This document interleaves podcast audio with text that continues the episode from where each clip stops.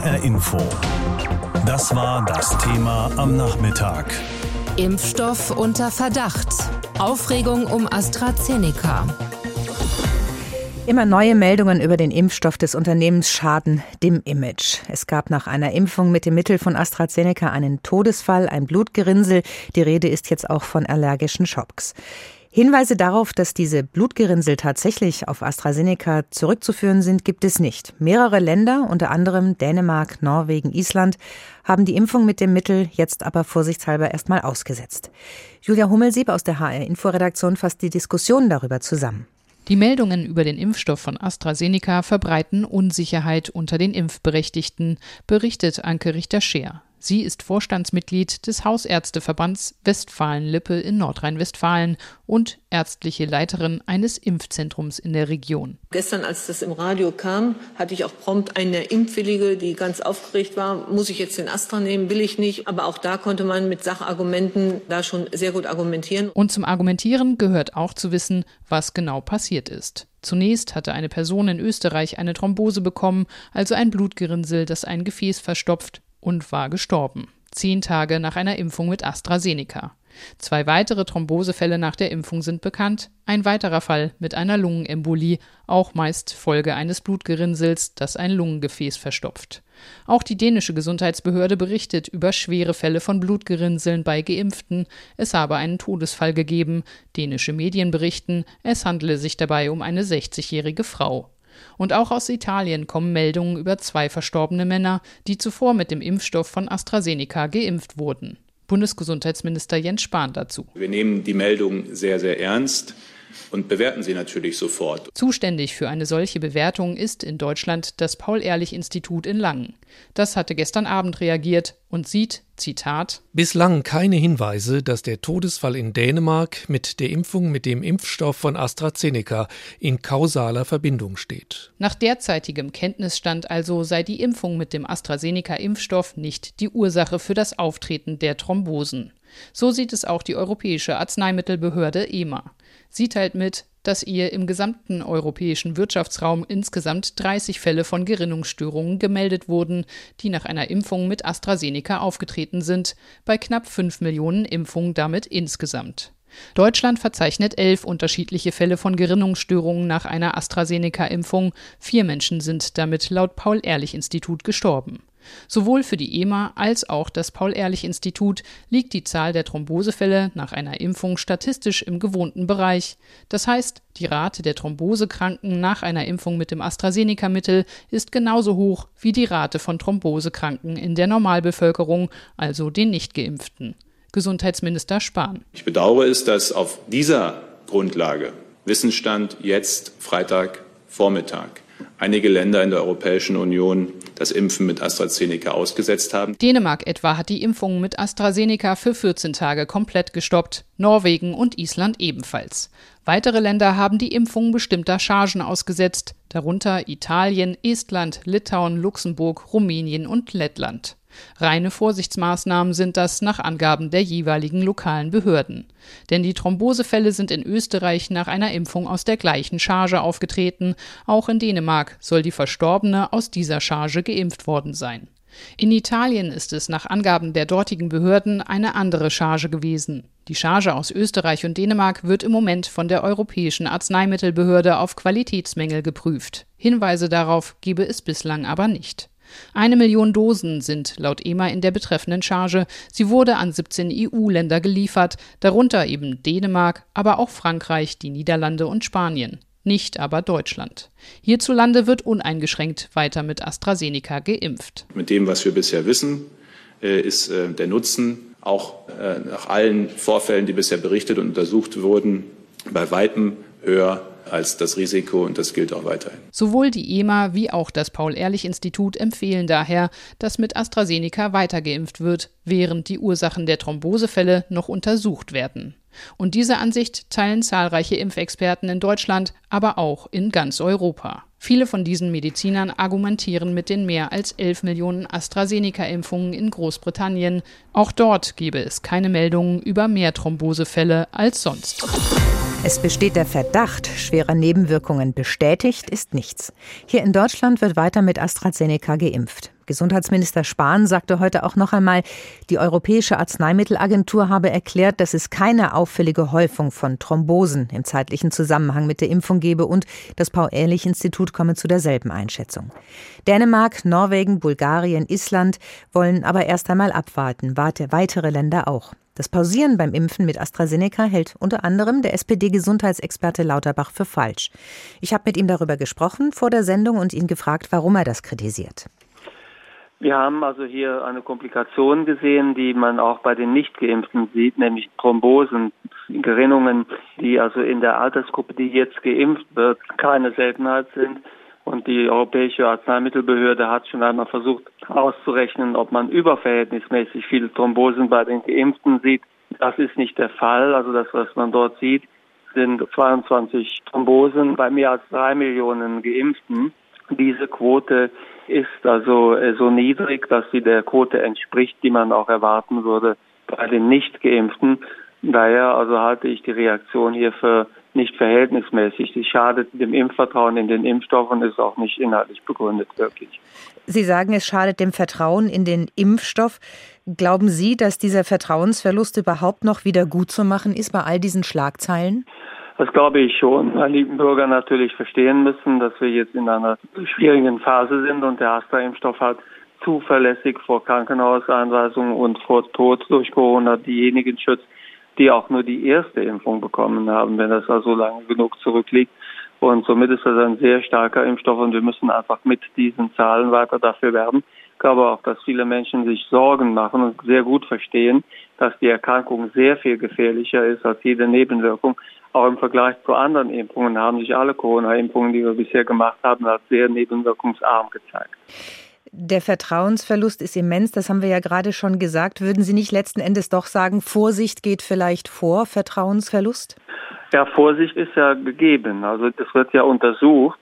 Aber die Frage ist ja lediglich, ob die Impfung gestoppt wird und es werden die Fälle dann untersucht oder ob man weiter impft und kontinuierlich die Nebenwirkungen, wie das ja von der Europäischen Zulassungsbehörde gemacht wird. Und dieses Letztere wäre aus meiner Sicht verhältnismäßig gewesen. Wenn die Impfungen jetzt ausgesetzt werden, dann macht das den Eindruck, als wenn ein unerwartetes Impfereignis sich jetzt bei einer nennenswerten Zahl von Impfungen gezeigt hätte. Und dafür reicht aus meiner Sicht das, was wir hier gesehen haben, nicht. Man muss sich auch vor Augen führen, die Impfstoffe sind jetzt bei so vielen Menschen schon eingesetzt worden und haben sich so sicher erwiesen. Wir haben bisher noch keine Todesfälle, die eindeutig auf die Impfung zurückzuführen sind, der bei Covid bei älteren Menschen zum Teil mehr als 10 Prozent der Infizierten tötet. Würden Sie sich mit AstraZeneca impfen lassen oder sind Sie gar schon damit geimpft? Ich würde mich auf jeden Fall mit AstraZeneca impfen lassen. Ich halte den Impfstoff für sehr wirksam und äh, zuverlässig. Das sagt der SPD-Gesundheitsexperte Karl Lauterbach zu dem Impfstoff von AstraZeneca. HR Info. Das war das Thema am Nachmittag. Impfstoff unter Verdacht. Aufregung um AstraZeneca. Das Warten auf Corona-Impfstoff für alle. Die Verwaltung des Mangels, das scheint die Lage in Deutschland im Moment zu sein. In anderen Ländern wird jedenfalls fleißig geimpft. In Großbritannien zum Beispiel oder in den USA, auch in skandinavischen Ländern wie Schweden und Dänemark. Letztere haben zurzeit trotzdem Sorgen. Dänemark jedenfalls hat das Impfen mit dem Vakzin von AstraZeneca vorerst ausgesetzt. Dort wird im Moment geprüft, ob der Impfstoff möglicherweise Blutgerinnsel verursacht. Die Einzelheiten von unserem Korrespondenten Carsten Schmiester. Die Dänen waren im Norden die ersten, die eine AstraZeneca-Pause ankündigten. Grund dafür waren, nach Angaben der dänischen Gesundheitsbehörde, Berichte über einen Todesfall und weitere schwere Fälle von Blutgerinnseln bei Patienten, die zuvor den Impfstoff des britisch-schwedischen Unternehmens bekommen hatten. Das waren anfangs vor allem Mitarbeiterinnen und Mitarbeiter der Gesundheits- und Pflegedienste. Ministerpräsidentin Mette Fredriksen von den Sozialdemokraten nennt diesen Rückschlag für das nationale Impfprogramm ärgerlich hält ihn aber für nötig. Wenn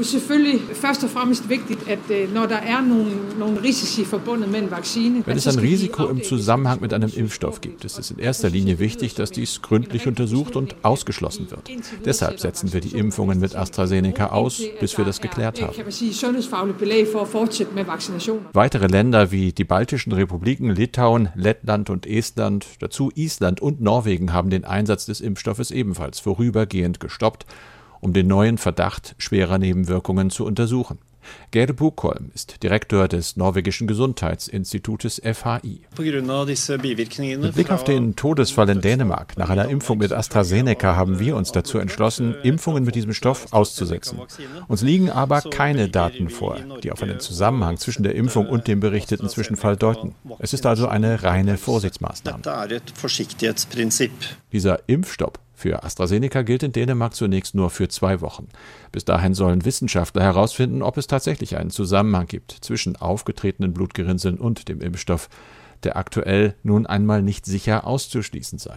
Nach Abschluss der Untersuchung wollen Gesundheits- und Arzneimittelbehörde dann über den weiteren Umgang mit dem Impfstoff entscheiden. Bis dahin sind alle in Dänemark vergebenen Erst- und Zweittermine für AstraZeneca-Impfungen gestrichen. Das ehrgeizige und bisher sehr erfolgreiche Impfprogramm des Landes kommt ins Stocken. In Dänemark haben aktuell etwa 560.000 der knapp 6 Millionen Einwohner die erste Corona-Impfdosis bekommen, knapp 220.000 auch die zweite. Gut 140.000 Menschen sind dabei mit dem AstraZeneca-Stoff geimpft worden. Sollte dessen Einsatz dauerhaft gestoppt werden, wären die Dänen laut Behörde erst Mitte August komplett durchgeimpft. Nachbar Schweden geht übrigens auch in dieser Frage wieder einen anderen Weg und folgt dem Beispiel der nordischen Nachbarn ausdrücklich nicht. Die schwedische Arzneimittelbehörde betonte, dass die Häufigkeit von Blutgerinnseln ihrer Kenntnis nach bei Menschen, die mit dem Stoff von AstraZeneca geimpft worden seien, nicht höher liege als beim Rest der Bevölkerung. In den Nachrichten des Senders SWT meldete sich später dann auch Schwedens Staatsepidemiologe Anders Tegnell zu Wort, der entscheidende Mann hinter dem schwedischen Sonderweg durch die Pandemie. Er verteidigte die Entscheidung, weiter mit AstraZeneca zu impfen. Wir sind genauso vorsichtig wie alle in der Welt. Die Aufsichtsbehörde sieht anhand unserer Daten aber kein erhöhtes Risiko für Blutgerinnsel. Ich fürchte eher, dass wir in eine Situation geraten, in der ein bestimmter Impfstoff als gefährlich wahrgenommen wird. Ein Bericht von Carsten Schmiester war das. Er berichtete, wie Dänemark mit dem Impfstoff von AstraZeneca umgeht.